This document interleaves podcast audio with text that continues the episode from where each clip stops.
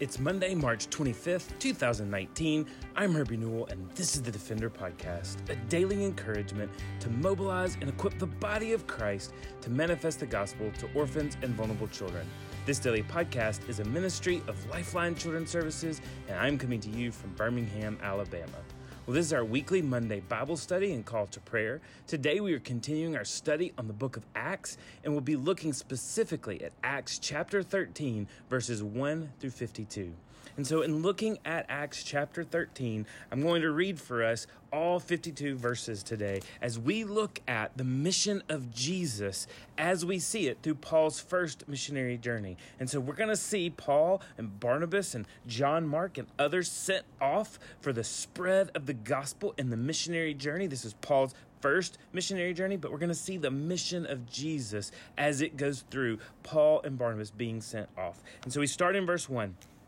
Now there were leaders in the church at Antioch, prophets and teachers Barnabas, Simeon, who was called Niger, Lucius of Cyrene, Manaen, a lifelong friend of Herod the Tetrarch, and Saul. And while they were worshiping the Lord and fasting, the Holy Spirit said, Set apart for me Barnabas and Saul for the work to which I have called them. Then after fasting and praying, they laid their hands on them and sent them off. So being sent off by the Holy Spirit, they sent off down to Seleucia, and from there to Cyprus. And when they arrived at Salamis, they proclaimed the word of the Lord in the synagogues of the Jews, and they, they had John to assist them. When they had gone through the whole land as far as Paphos, they went to a certain magician, a Jewish false prophet named Bar Jesus. He was with the proconsul Sergius Paulus, a man of intelligence, who summoned Barnabas and Saul and sought to hear the word of the Lord. But Elymas the magician, for that's the meaning of his name, opposed them, seeking to turn the proconsul away from the faith. But Saul, who was also called Paul, filled with the Holy Spirit, looked intently at him and said, You son of the devil, you enemy of all righteousness, full of all deceit and villainy. Will you not stop making crooked the straight paths of the Lord? And now, behold, the hand of the Lord is upon you, and you will be blind and unable to see the sun for a time. Immediately, mist and darkness fell upon him, and he went about seeking people to lead him by the hand. Then the proconsul believed when he saw what had occurred, for he was astonished at the teaching of the Lord.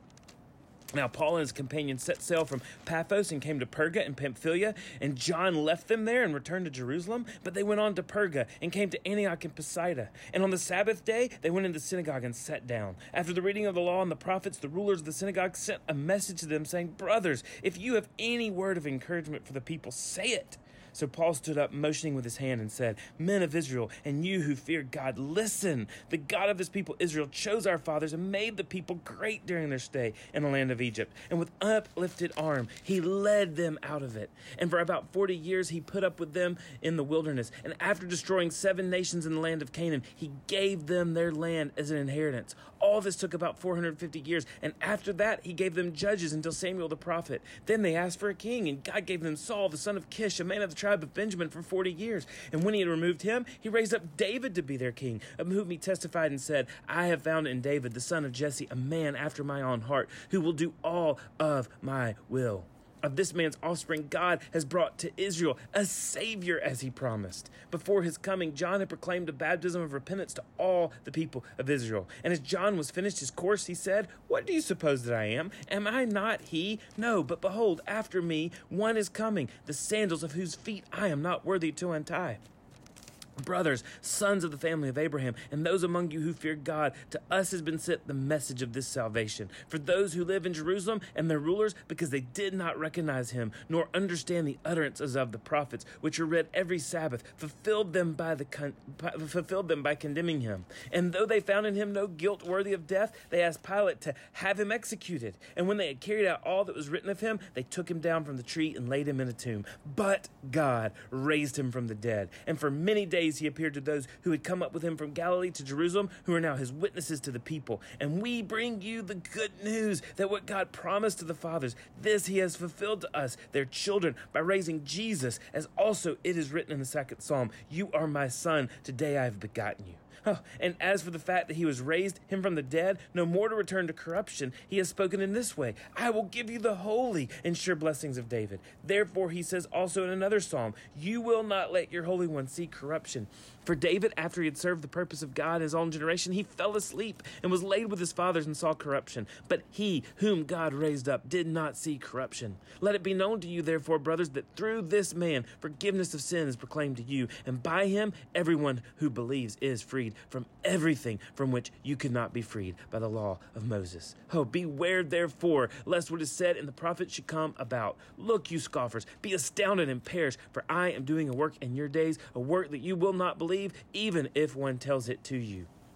As they went out, the people begged that these things might be told them the next Sabbath. And after the meeting of the synagogue broke up, many Jews and devout converts to Judaism followed Paul and Barnabas who, as they spoke with them, urged them to continue in the grace of God. The next Sabbath, almost the whole city gathered to hear the word of the Lord. But when the Jews saw the crowds, they were filled with jealousy and began to contradict what was spoken by Paul, reviling him. And Paul and Barnabas spoke out boldly, saying, It was necessary that the word of God be spoken first to you. Since you thrust it aside and judge yourselves unworthy of eternal life, behold, we are turning to the Gentiles. Ah, for so the Lord has commanded us, saying, I have made you a light to the Gentiles, that you may bring salvation to the ends of the earth. And when the the Gentiles heard this, they began rejoicing and glorifying the word of the Lord. And as many as were appointed to eternal life believed, and the word of the Lord was spreading throughout the whole region. But the Jews incited the devout women of high standing and the leading men of the city and stirred up persecution against Paul and Barnabas and drove them out of their district. But they shook off the dust from their feet against them and went to Iconium. And the disciples were filled with joy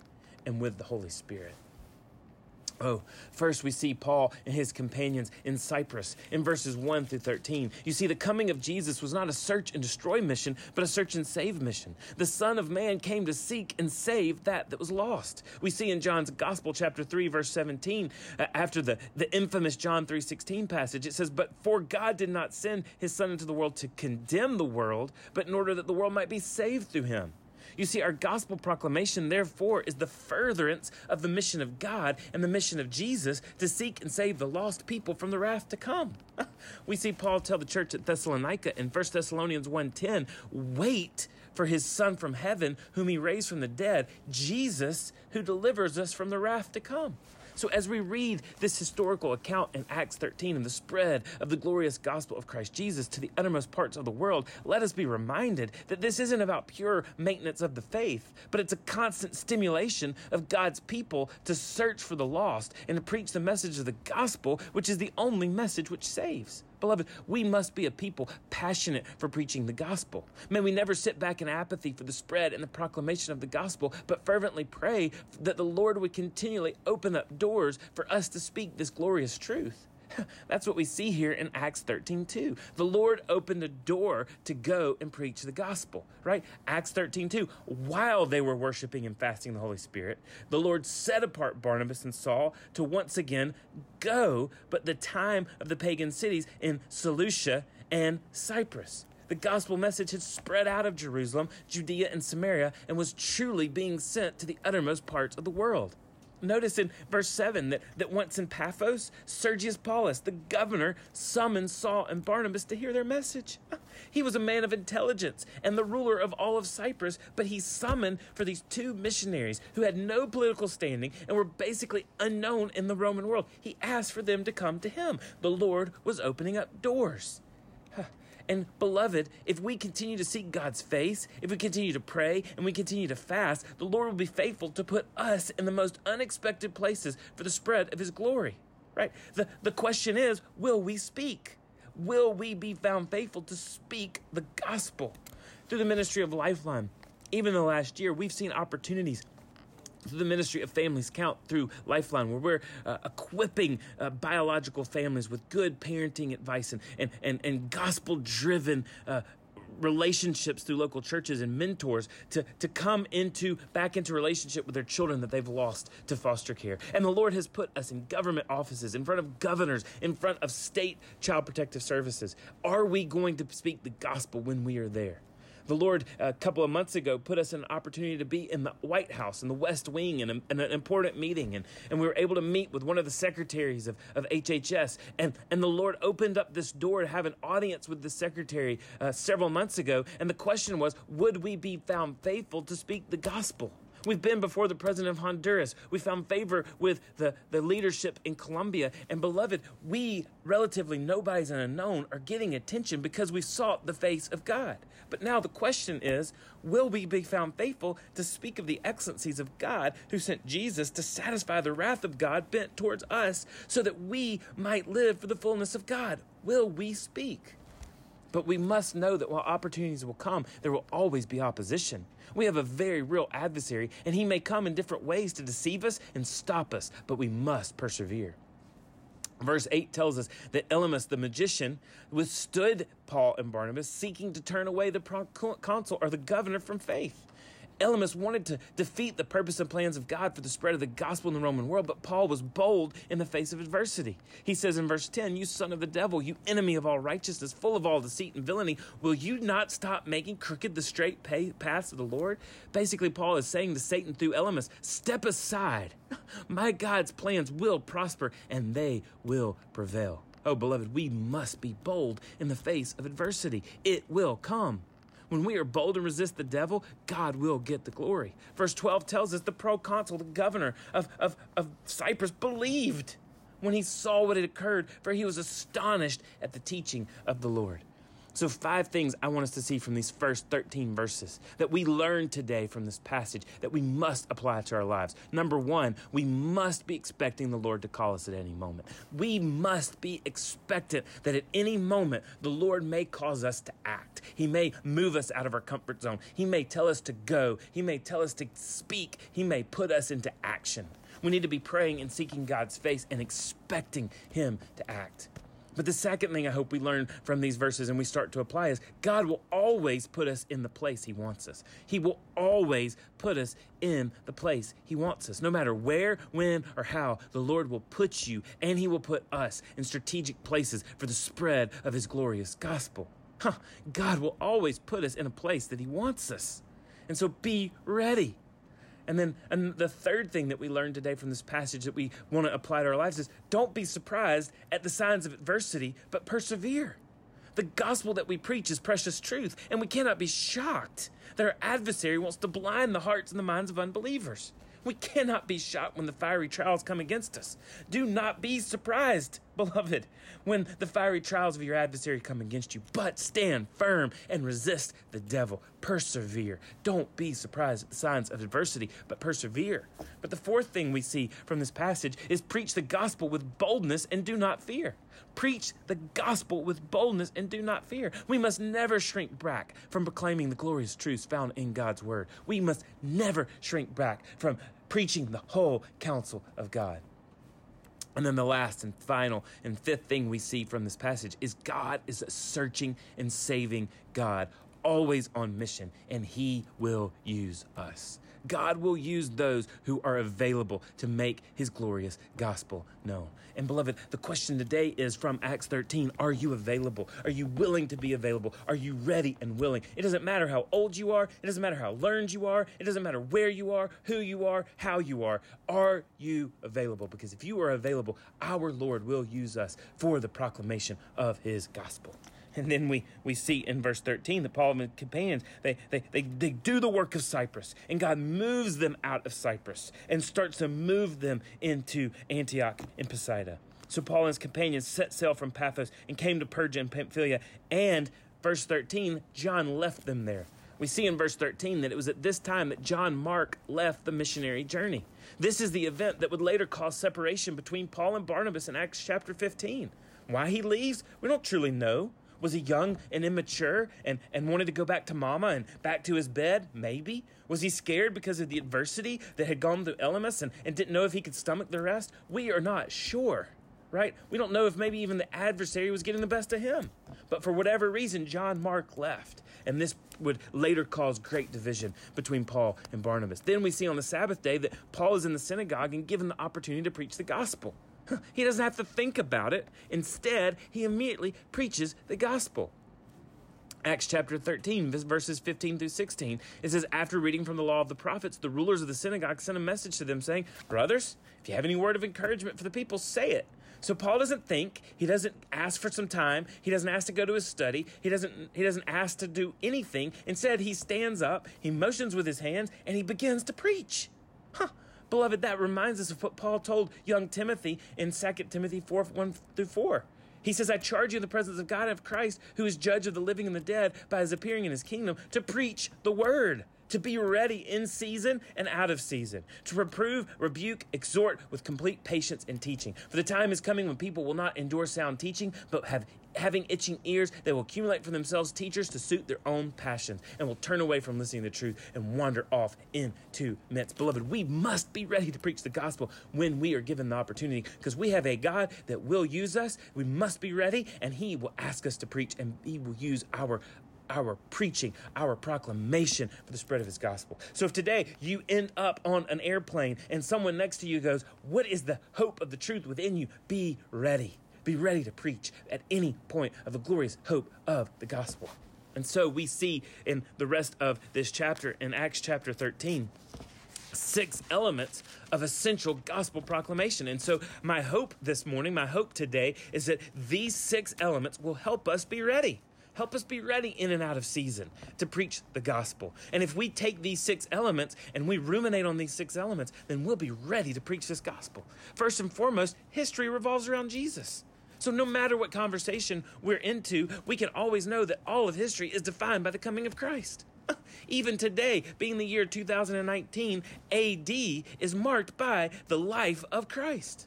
Paul tells us uh, in verse, uh, the people in verse 16, men of Israel, and you who fear God, listen. And then in verse 23, after re- reciting much of the history of Israel, Paul proclaims of this man's offspring, talking about King David, God has brought to Israel a Savior, Jesus, as He promised. We must preach that history revolves around Jesus. This leads us to the second essential element of gospel proclamation, and that is that God promises find their fulfillment in Jesus. Oh, all of history is filled with the promises of God. Verse 23 reminds us that Jesus came just as God promised. And then again, we see in verses 32 through 33 that Paul says, And we bring you the good news that what God promised to the fathers, this he has fulfilled to us, their children, by raising Jesus, also as is written in the second psalm. Oh, beloved, we have the honor of living on this side of the cross where all the promises of God are given their yes and amen through the matchless life of Jesus Christ. But we must know the word so that we can show those around us that God's promises find their fulfillment in Jesus. All of God's promises find their fulfillment in Jesus. So history revolves around Christ, but all of God's promises find their fulfillment in Jesus. And that leads us to the third essential element to gospel proclamation Jesus died on the cross as the Savior. Huh. Verse 28 And though they found in him no guilt worthy of death, they asked Pilate to have him executed. And when they carried out all that was written of him, they took him down from the tree and they laid him in the tomb.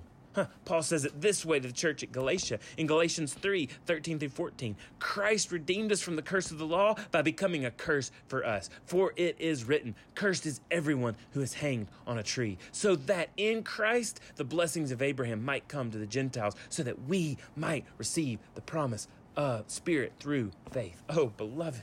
Jesus took the wrath aimed for us and the, the, the wrath that we deserve, and he bore its penalty in our place. The glorious God, the God who made the stars, who made the earth, who made the animals, who made everything that we see, the God of all creation. He was hung on a tree. He what became the curse of sin in order that we may have a Savior. Oh, we must preach that Jesus died on the cross as the Savior.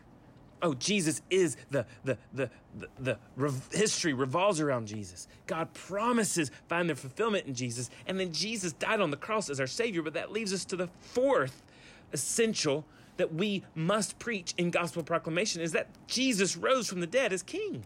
Jesus rose from the dead as King. We see in verse 30, but God raised from the dead. King Jesus was victorious over sin and death, and that gives us great hope and victory. Paul says it in Acts 13, verses 36 through 37. For David, after he had served the purpose of God in his own generation, fell asleep and was laid down with his fathers and saw corruption. But verse 37 But he whom God raised up, Jesus the Christ, did not see corruption. He is King. Jesus rose from the dead as King, victorious, the once and for all victorious King, and we praise him. It's essential to our gospel proclamation. But the fifth element essential to gospel proclamation is that forgiveness comes through following Jesus. There is salvation in no other name but the matchless name of Jesus. Paul says in verse 38 of Acts 13, Let it be known to you, therefore, brothers, that through this man forgiveness of sins is proclaimed to you, and by him everyone who believes is freed from everything from which you could not be freed by the law of Moses. There is freedom and forgiveness in nothing else but submission to Christ. And so, when, when people are looking for forgiveness, when they're looking for true freedom, freedom is not found away and apart from Christ. It is found only in Christ. Oh, beloved, as believers on this side of the cross, we have tremendous freedom. We have tremendous forgiveness if we have laid down our lives and followed Christ. And that leads us to the sixth element essential to gospel proclamation. And that is, however, if you deny Christ, you will experience eternal condemnation. We cannot just preach the good news of the gospel, but we also must preach the true reality of those who deny Jesus. The good news isn't good until we appreciate the reality of our lives without the gospel. Paul says this to the church at Ephesus in Ephesians 2 1 through 3. And you were dead in the trespasses and sins in which you once walked, following the course of this world, following the prince of the power of the air, the spirit that is now at work in the sons of disobedience, among whom we all lived in the passions of our flesh, carrying out the desires of the body and the mind, and were by nature children of wrath like the rest of mankind. Oh, beloved, we must preach the whole counsel of God. Grace is not grace until you understand the depths of your depravity. Our Savior does not save us unless we understand the, the, the hell that we are being saved from. King Jesus is not victorious in our lives until we understand the, the, the, the absolute contradiction of our lives and, and, and the prison that we are in that we need to be rescued from. And so, in closing, there are four admonitions that I would hope that we take away from Acts chapter 13.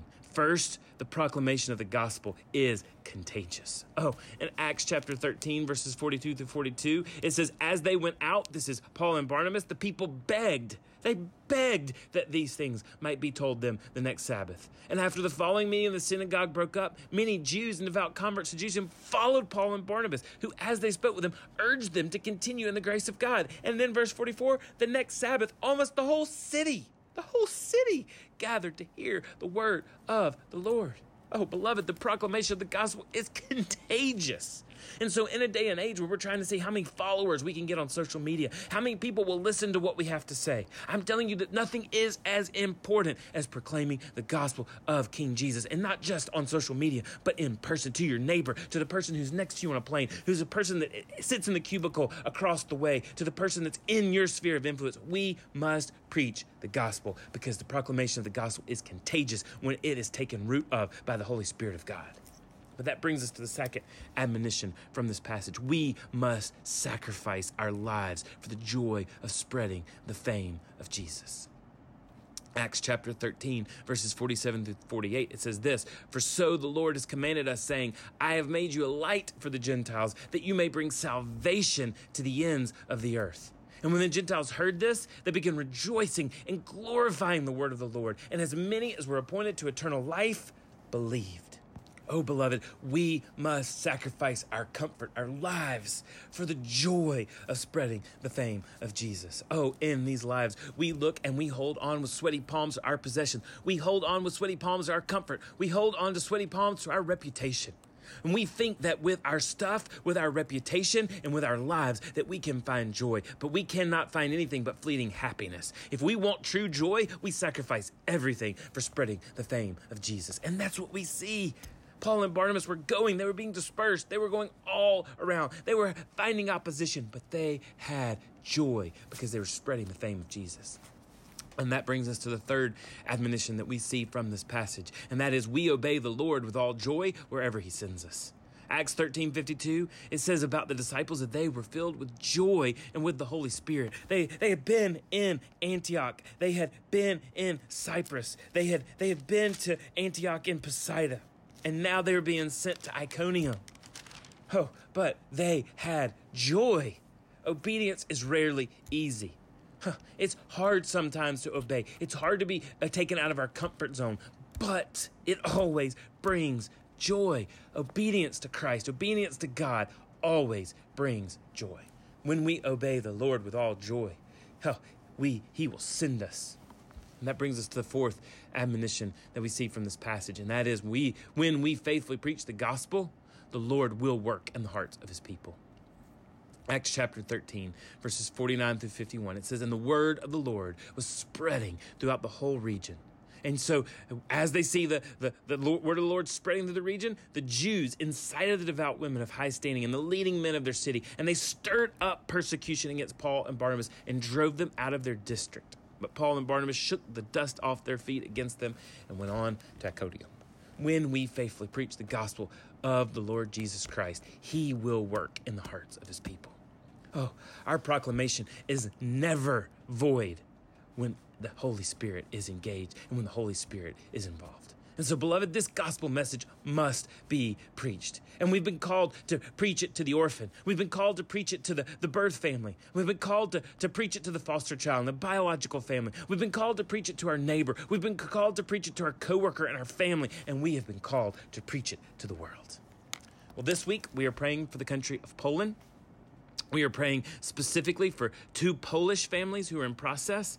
These families are currently working on their dossiers, and we pray that they would find favor in Poland since they are of Polish descent. We are praying for one specific family that adopted a sibling set of four a few years ago and has recently learned that uh, their child's biological family has had another child. And we're praying for this sweet one year old as she waits for her forever family. And we again, we pray for favor that the Polish government would give this family the ability to adopt this sibling.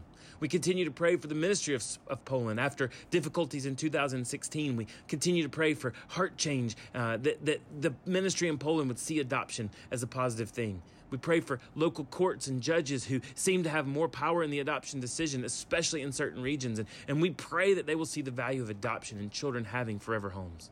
We continue to pray for favor that Lifeline would have with the Catholic Adoption Center and that our partnership would grow and flourish. We pray for uh, Sasha as he continues to navigate the Poland program and continues to build relationships with government officials. We pray for the many waiting children in Poland, many who are older or are a part of a larger sibling group or have severe special needs. We pray these children would find forever families. And we pray for our team here stateside, for, for Josh and for Jana and for Brianna and for Toria as they seek and continue to work with Poland despite the difficulties over the last two years. And we continue to pray for our team on the ground, for Sasha, for Alex and Alexandra, as they continue to be on the ground in Poland and pray that they would continue to have favor and to continue to build strong relationships with government officials, with the court officials, and with orphanage officials. Let's pray.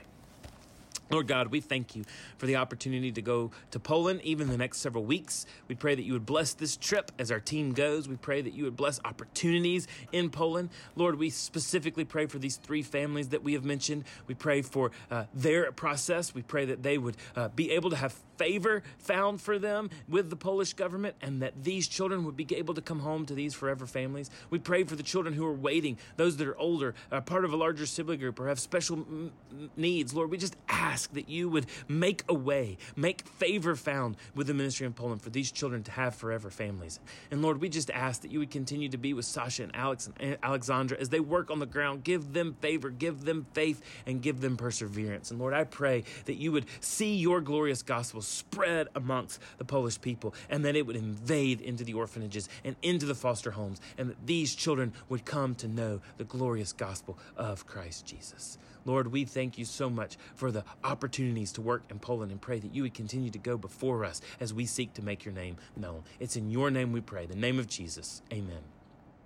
Well, Please take the opportunity today to rate the Defender podcast on your favorite podcast listening app, be that the iTunes podcast app or Stitcher or another podcast catcher that you may listen to. Would you please rate the Defender podcast? That helps us to be able to be found by other people, but it also lets us know that you're enjoying uh, this podcast. Also, please take the opportunity to drop a line to us at info at lifelinechild.org and let us know how the Defender podcast may be ministering to your family or encouraging your walk or being used by you to encourage others. Would you also allow us to know other topics that you think might be helpful or folks you think we may need to interview or things we may need to discuss or, or anything you would like to learn that we can bring to the Defender podcast? Please drop us a line again at info at lifelinechild.org. Well, thanks for listening to the Defender podcast. For more information or to connect with me, please visit herbienewell.com. To partner with Lifeline, visit lifelinechild.org. Follow us on Twitter, Instagram, or Facebook by searching for Lifeline Child.